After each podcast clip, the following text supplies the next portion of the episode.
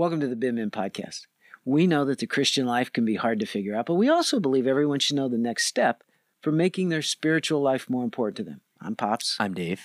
And I'm Bob. We've entitled this series, I Love My Bible.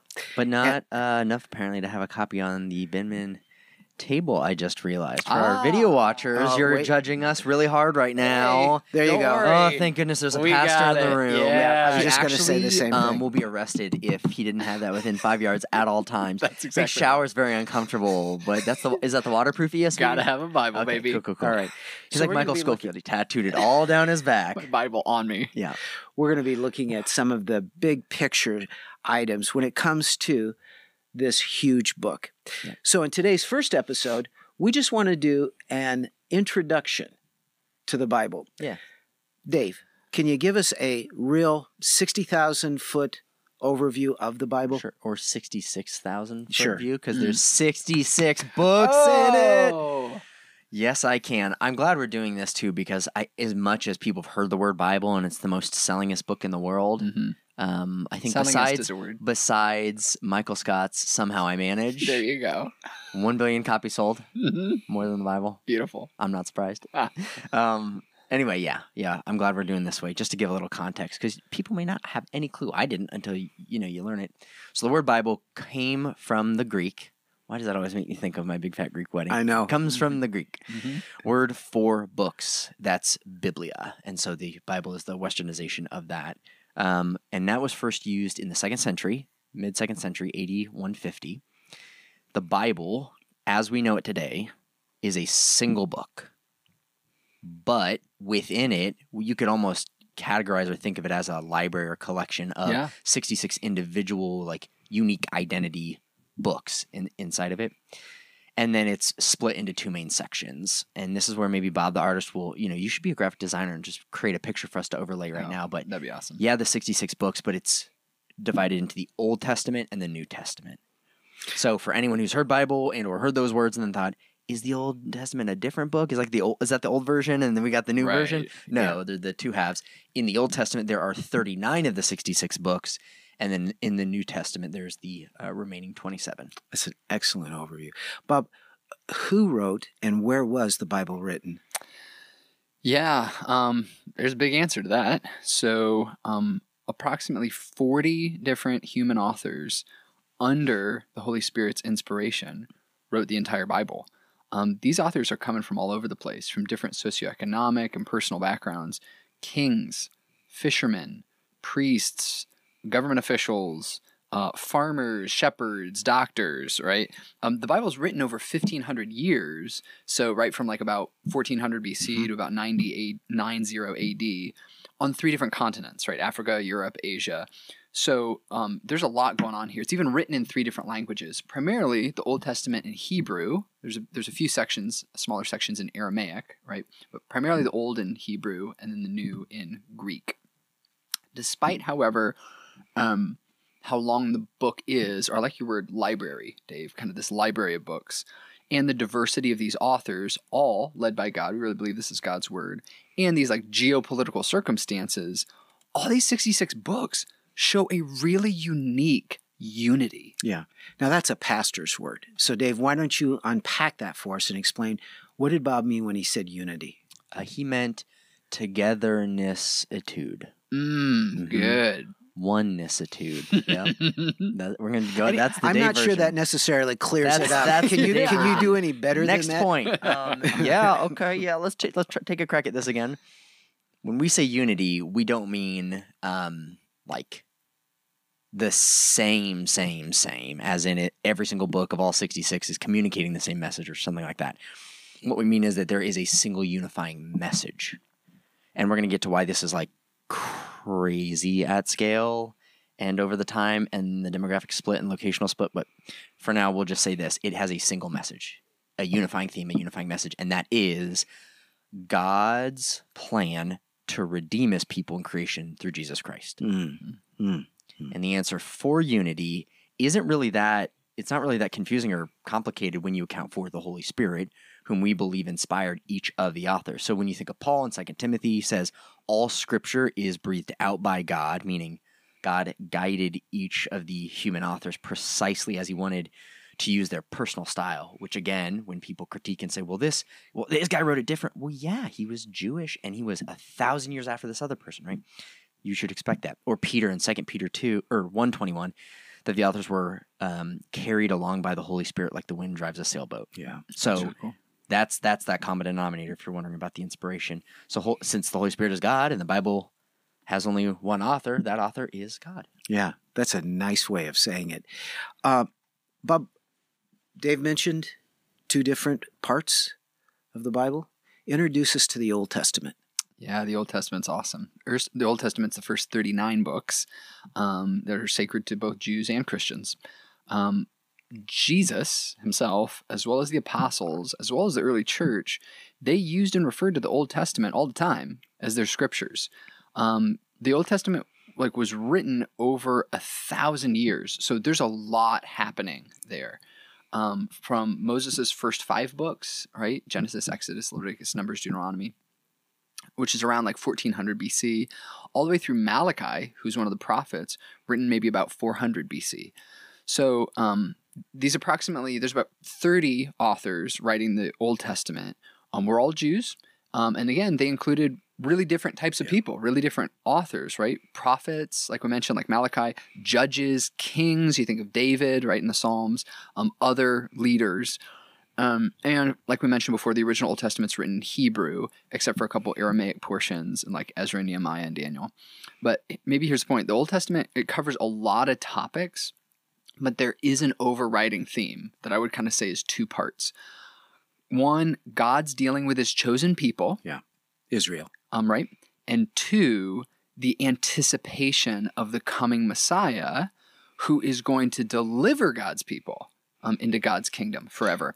Um, you're going to ask me to note about Messiah, aren't you? Yeah, I was going to ask you, why don't you, what, what do you mean by Messiah? Yep. So Messiah or Mashiach or whatever, I'm probably not pronouncing that well, is a Hebrew word for anointed one.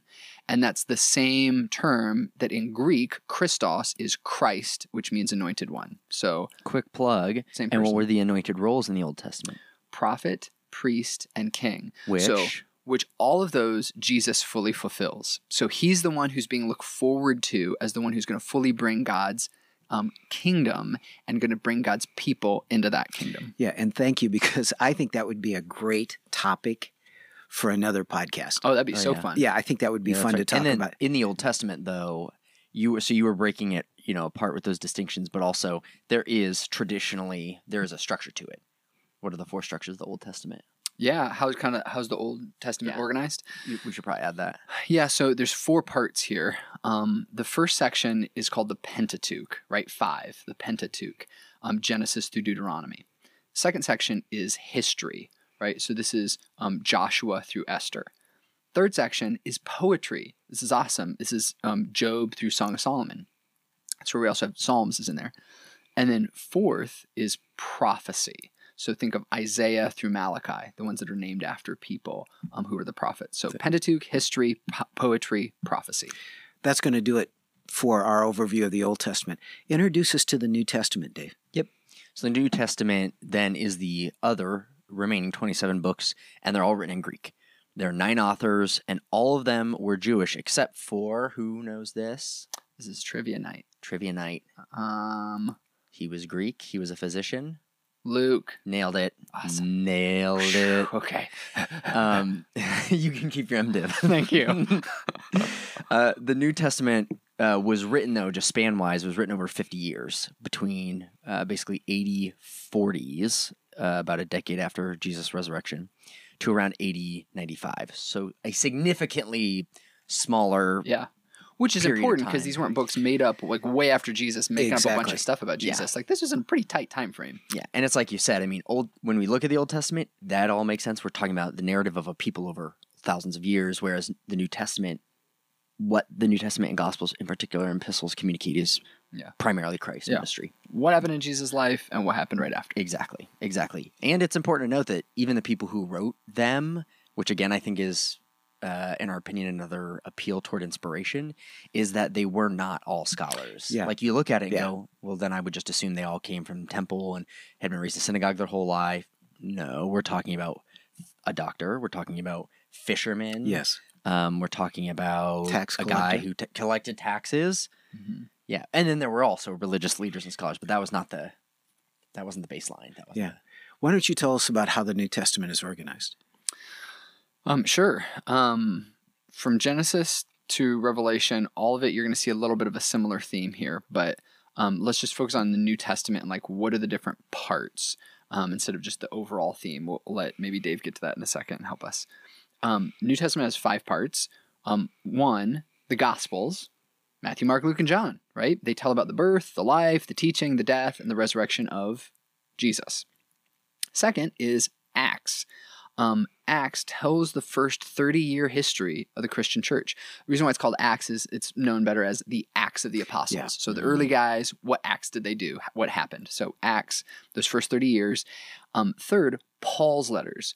So these are like Romans to Philemon. Um, these are letters to churches that Paul helped found or individuals, kind of like young pastors like Timothy or Titus. Um, fourth is the general letters. So this is like Hebrews through Jude. Um, and these were le- letters written to whether by an unknown writer of Hebrews or written by James or Peter or John or Jude. So those are the general letters. And then fifth, Revelation, which is an apocalyptic work of visions and symbols telling about Jesus' ultimate victory and the coming of the new heaven and the new earth. That's wonderful. And this is very important to remember. They are not all the same exactly. genre. Mhm. So Revelation. We're gonna get that into a different epi- episode. Yeah. Yeah. It's like this is just an important handles to have going into this conversation for you to understand the structure of what the thing we're talking about. So when we describe its breakout, it's uh Yeah. more Well, we come to that part of the podcast where I need to ask, so what? What have we learned in our overview of the Bible? Yeah, so what, Dave? man, So what? There's a lot. I don't even know where to start. Uh, I do. I'm just kidding.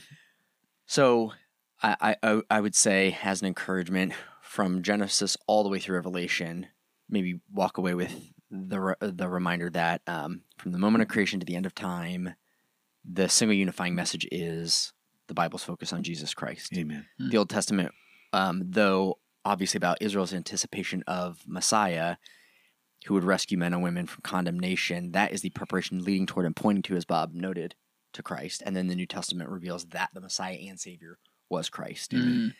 You're going to have to remind me is it R.A. Torrey or C.H. Spurgeon who says how he writes a sermon was start anywhere in the Bible and then make a beeline for the cross? I think I think Was it it was Spurgeon? Spurgeon. It was, right? Spurgeon. Yeah. yeah. So if you're thinking, if if you're one, if you're one to remember anything, just think how C.H. Spurgeon writes a sermon is how we should um, interpret the overall unifying message of the Bible. That's wonderful. Bob, give us a call to action. What's your next step? Tr- check out something new. And here's what I mean by that. This week, pick one of the areas of the Bible that we mentioned that maybe you're not familiar with, um, that maybe you've never read or you never studied. Um, doesn't have to be the section of the Bible that seems hardest to you, but just one that still feels new to you. Um, and check it out. Um, dive into it, right? Maybe it's the Pentateuch. Maybe you've never really read through the first five books of the Bible and learn what they're all about. So start reading one book in that section and use a study Bible, right? I love a good study Bible or a Bible study tool to help you understand along the way, right? I, I don't expect that everything in Leviticus you're going to know automatically, right? Yeah. Use a study Bible or a Bible study tool. I love the ESV study Bible and the online version of it as well, but you might use a different tool. Yeah. Then let us know what you started reading and what you're studying. We would love to hear what's helpful to you as you are checking out something new in the Bible. Yeah. Thank you. Thank you, Dave. Thank you, Bob. This has been really a lot of fun. And thank you for joining us for this podcast. We know that the Christian life can be hard to figure out, but we also believe everyone should know the next step for making their spiritual life more important to them. Binmin is a resource ministry dedicated to helping you discover that next step. Yeah, absolutely. Thank you for joining us, especially for this episode. Um, for other resources, please feel free to check out the show notes for this and other resources like the blogs on bidman.org. Um, if you do not have a Bible, please reach out to us at info at bidman.org and we will send you a Bible. Now, we'll warn you, it may be ESV, so just, you know, take that with a grain of salt. It's going to be great. Uh, it is our favorite translation, if you can have a favorite. It's like having a favorite child. It's Mm-hmm. technically not possible. But it's good. Um, so we appreciate you spending the time here. If you have, if this is the first time you've stumbled across us, be sure to subscribe if you like this content here on YouTube. Uh, and our uh, best mechanism for you to keep up with us or engage with the ministry will definitely be heading just link below in the in the comment section or right above it in the info section, I should say. Go to the website and then enter your email real quick and easy into the newsletter. That'd be the best way to get most bang for your buck and learn the most about the ministry and keep up with with what's going on at each step of the way. So appreciate your time. Look forward to the next episode. God bless.